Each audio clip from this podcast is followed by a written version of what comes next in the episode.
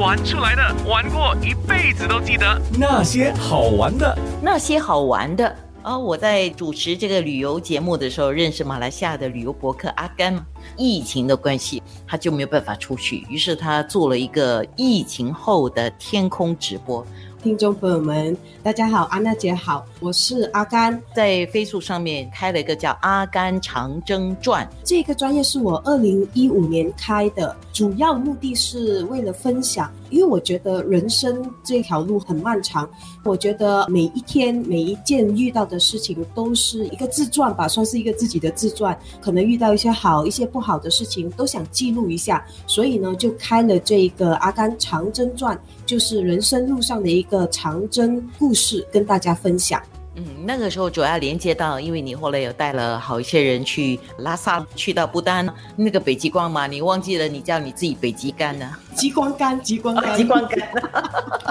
哎，这个不是那个过年的拜年干哦。